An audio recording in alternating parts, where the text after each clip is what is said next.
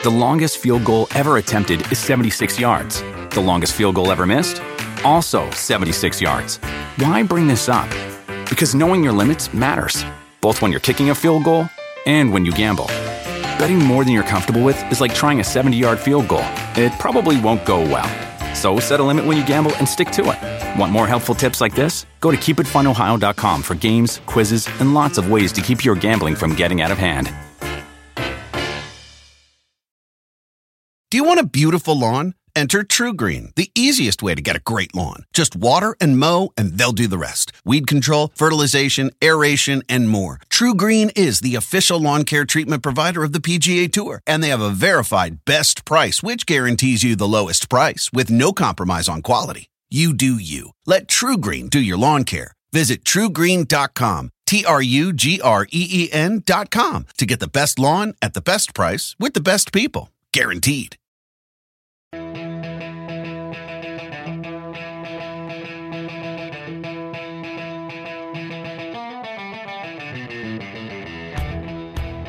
Hello and welcome to the Rotoworld Baseball Podcast. I'm DJ Short, and this is actually a solo episode. My usual co-host Drew Silva is enjoying a nice vacation, um, but he will be back soon enough. So this week I am flying solo, and this is a special mailbag episode. So uh, I asked for questions from you guys on Twitter, and you guys delivered um, with some good stuff, which I think will be uh, relevant to uh, most of you guys. So um, I hope we have some fun with this, and uh, we have several questions uh, to get to. So I'm going to dig right into this from the beginning here. Question from Greg uh, on Twitter. So he asked Is Manny Machado a sell high candidate, or can we expect this level of production for the rest of the season? Well, Machado was hitting 238 on June 11th, so just a little over two weeks ago. Since then, he's hitting 456 with a 500 on base percentage. That's over the course of 13 games, and this is going into play on Thursday. Seven homers, six doubles, 16 RBIs, 18 runs scored in that time, so just ridiculous numbers. He's now batting 280 with a 358 on base percentage on the year, so uh, it's basically pulled his batting average up by you know 40 to 50 points in, in just a couple of weeks. Um, his OPS has increased from 723 to 858 during that time. And if you remember, strikeouts were a real issue for Machado in the early part of the season, but he struck out in just 16.1% of his plate appearances during this recent surge. Of course, he also has a 475 batting average on balls in play during this time, so you have to think this is going to even out at least a little bit. So, the way I look at it here is he's not as good as he is right now, but he's not as bad as he was earlier in the season. So, I'm going to throw out the numbers we got used to at Camden Yards. I mean, that's just unrealistic given the hitter friendly home ballpark there. He's just not in that situation anymore. But I'm going to use what he did with the Dodgers last year as sort of my benchmark moving forward. 13 homers, 825 OPS in 66 games. Still very, very good, but not quite elite. And I think that's basically what we were expecting coming into the year. Maybe, Greg, you can try to sell him on, you know, getting comfortable and adjusting and and all that kind of stuff from a narrative perspective and get something really nice in return. But I don't see this as a desperate sell high situation either. Machado is very good. Our next question here is from the Real D Guar, and he asks uh, Luzardo or Manaea, meaning Jesus Luzardo or Sean Manaea with the Athletics, potentially help my rotation in the second half. Need a boost in the rotation and looking under rocks for what is coming back there are definitely names to watch for sure. I actually consider Manaea more of a wild card than, than Luzardo, even though he's more proven. And uh, for one, Manaea is coming back from major shoulder surgery he had last September. He actually threw four innings in a simulated game last Thursday and was expected to progress to an official minor league rehab assignment this week, but then the A's pulled him back after he came down with some discomfort in his side. And obviously, when you hear side, you think possible oblique issue, right? But um, there hasn't been any clarification on that, um, at least of, as of last check on Thursday afternoon. So, in any case, it seems like a return around the All Star break might be a little ambitious at this point. Meanwhile, with Luzardo, he was making another rehab start Thursday with AAA Las Vegas Thursday night. So, a little bit after I'm recording here. Uh, Luzardo threw 61 pitches in his last start in AAA. He gave up two runs in three to third innings. Um, so she, he should be pretty well stretched out after Thursday. It's just a matter of when the A's think he's ready to make an impact at the major league level. And if you remember, Luzardo had a ton of buzz this spring and looked like he could make the opening day rotation before he went down with a muscle strain in his throwing shoulder. But the upside remains immense here. Mid to high 90s fastball, excellent changeup. Luzardo would be my priority over Manaea, and I would try to stash him ASAP. Question here from Cow Chad. Uh, he says, I've got a good one. Why is everyone ignoring the year Jason Vargas is having for fantasy purposes? Just 7% rostered on Yahoo. He has a history of being either all the way on or all the way off, and he is certainly on this year. It's a fair point. I mean, other than Jacob DeGrom, Vargas has been the Mets' best pitcher this season, and that partially sums up where the Mets are right now. Of course, another devastating loss uh, Thursday afternoon. Uh, Jean Segura with the walk-off. Um, Edwin Diaz gives up two homers in the ninth inning, and he's just a mess right now, too. So, um, back to Vargas here. He struck out 10 batters against the Phillies on Wednesday night, and that was after his kerfuffle with the with a reporter earlier in the week. So, uh, a lot of weird stuff going on with that Mets team. But um, Vargas holds a 3.66 ERA for the year, so very respectable. He actually has a 2.36 ERA in seven starts since returning from a multi week stint on the injured list due to hamstring strain. So Vargas has been quite serviceable, but the reason he isn't getting more love is that the secondary numbers are still quite shaky 16 walks in 42 innings during the seven start stretch with 37 strikeouts. So doesn't really stand out in terms of either control or strikeouts, which basically was assumed going into the year. And then you look at a 349 FIP and a 4.61 XFIP in that time. It's just one of those things where we all assume we're eventually going to bail on him, and you don't want to be starting him whenever it happens. You know, we've been down this road before, and heck, with the way the Mets bullpen's going, it's not like Vargas is in a great position for a win anyway. So I'd say just skip him in standard mixed leagues. Probably we've already seen his best stretch this season, and that's how I look at it. Uh, question from Nick V.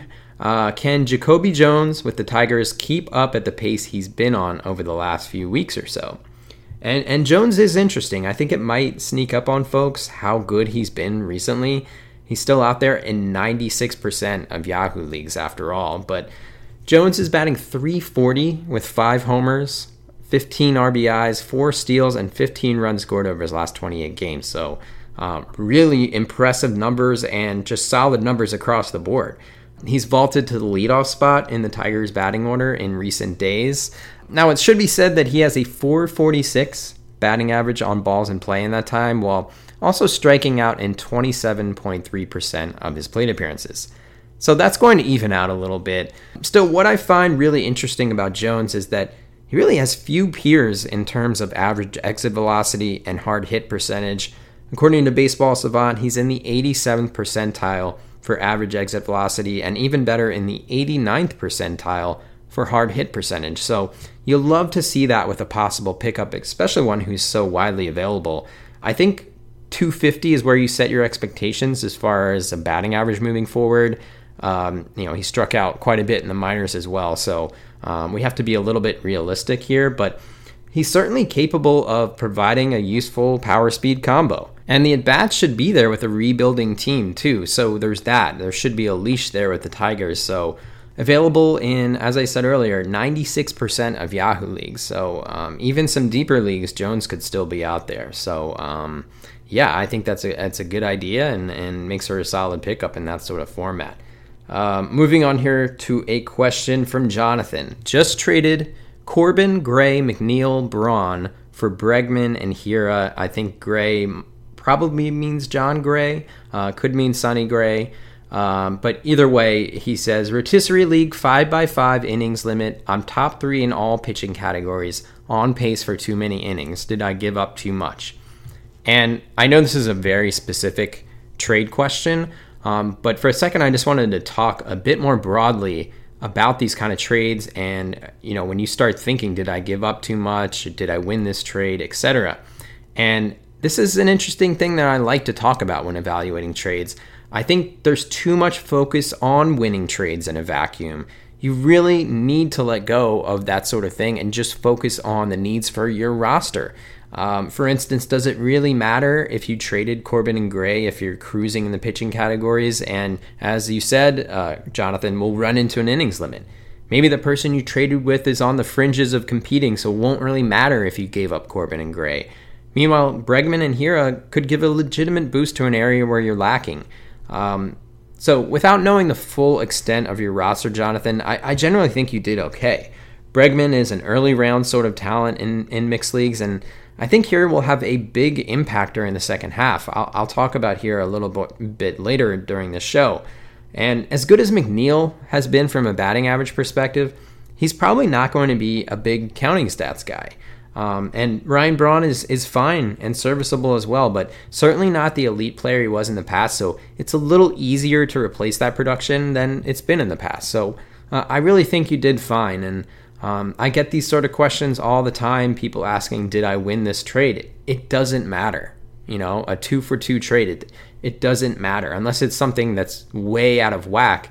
Um, it's hard for me to really evaluate it without knowing your category needs and you know the full extent of your roster. So don't focus too much on just the uh, winning in a vacuum part of trades. Question here from CB.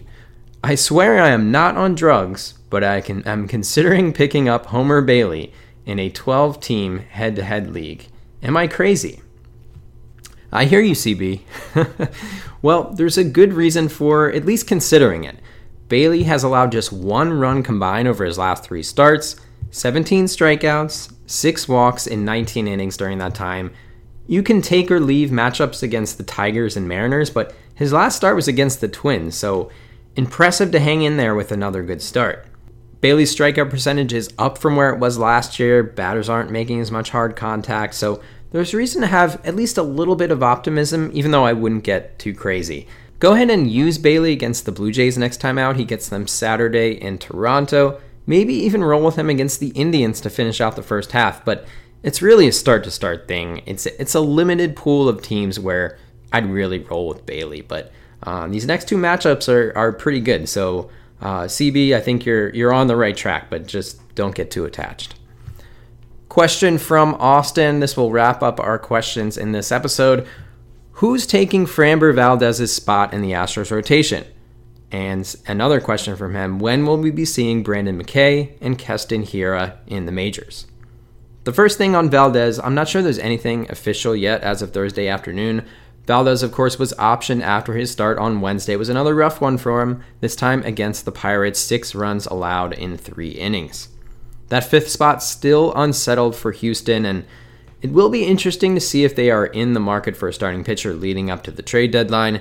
They have some really interesting pieces, including Kyle Tucker, who would make for a great change of scenery guy, especially if you're hoping for short term value in fantasy leagues. He's blocked at the moment, but a trade would really open things up for him. Uh, anyway, Collin McHugh or Josh James would appear to be the most likely options. I think James makes more sense given how the Astros have used him. Uh, a little bit closer to stretched out. Uh, McHugh just returned from injury, and he's not close to stretched out yet. Uh, and he struggled in his starting role this year. So I'm guessing he stays in the bullpen. So it's James for me. He would probably be my priority stash, but uh, definitely keep in mind the possibility of a trade. As for Hiura and McKay, McKay was actually just added as a pitcher in Yahoo. He was previously only available as a hitter, but the pitcher version is what you want in fantasy leagues. Yahoo handled this like they did with Shohei Ohtani, uh, making a separate player under the hitter category and another one for pitcher. Um, McKay was rostered in about 10% of Yahoo leagues as of Thursday afternoon, but I think it should be higher for sure, especially with the news this week of Tyler Glasnow's setback. Uh, very unfortunate. Um, but you have to think McKay will have some sort of role during the second half. The Rays certainly have ways to get creative. We see that all the time. So I'm not sure how this will go, but uh, you have to stash on upside alone. McKay has a sick 1.22 ERA with 88 strikeouts and just 15 walks in 66 and two thirds innings this year between double and triple A. Stash now, worry about the rest later. He can make a huge impact. As for Hiura, I actually led with him in waiver wired on Thursday. That's my big weekly column on rotoworld.com. Uh, so go ahead and check that out if you haven't already. Make it a part of your weekly routine. Hiura just keeps mashing in AAA since being sent down earlier this month. He's hitting 321 with a 401 on base percentage and a 655 slugging percentage, 8 home runs in 20 games. Just nothing left to prove in AAA. Meanwhile, Travis Shaw is batting just 174 with two homers and a 635 OPS since coming back. I understand why the Brewers wanted to give him some more leash, uh, especially with what he's done in the previous two years, but if they are serious about winning this year, Hiura needs to be in there on a regular basis. And Hiura was still available in 75% of Yahoo leagues as of Thursday morning. Get on that, make sure he's stashed. Even if we have to wait a few more days, heck, after the All Star break, make it happen. Try to find room. I think Hiura can make a huge impact in that lineup in stadium, even with the strikeout concerns. We've already seen he can hit for power in the majors. So um, he could be an exciting guy uh, for the second half. And that will wrap things up with our questions for this week. It's actually the second time I've recorded this outro because it turns out that Keston Hiura and Brendan McKay are on their way to the majors. Uh, so very appropriate that uh, I actually got that question. So uh, McKay will make his major league debut on Saturday against the Rangers. Obvious must pick up, so take care of that. Keston Hiura is on his way back to the majors uh, immediately, uh, and Travis Shaw has been demoted to AAA. So you know what to do with those guys. Make sure they're both stashed away in basically all formats, both really exciting and uh, could be difference makers the rest of the way.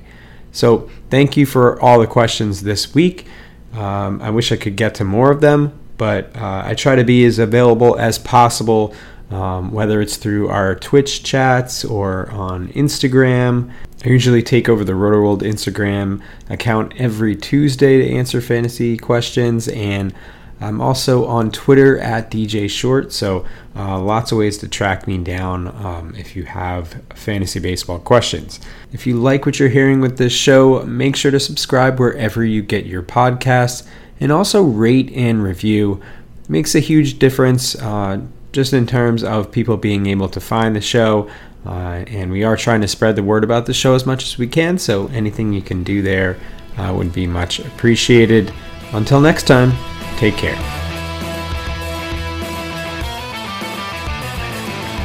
The longest field goal ever attempted is 76 yards. The longest field goal ever missed? Also 76 yards. Why bring this up? Because knowing your limits matters, both when you're kicking a field goal and when you gamble. Betting more than you're comfortable with is like trying a 70 yard field goal. It probably won't go well. So set a limit when you gamble and stick to it. Want more helpful tips like this? Go to keepitfunohio.com for games, quizzes, and lots of ways to keep your gambling from getting out of hand. Life is a highway, and on it there will be many chicken sandwiches. But there's only one McCrispy. So go ahead and hit the turn signal if you know about this juicy gem of a detour.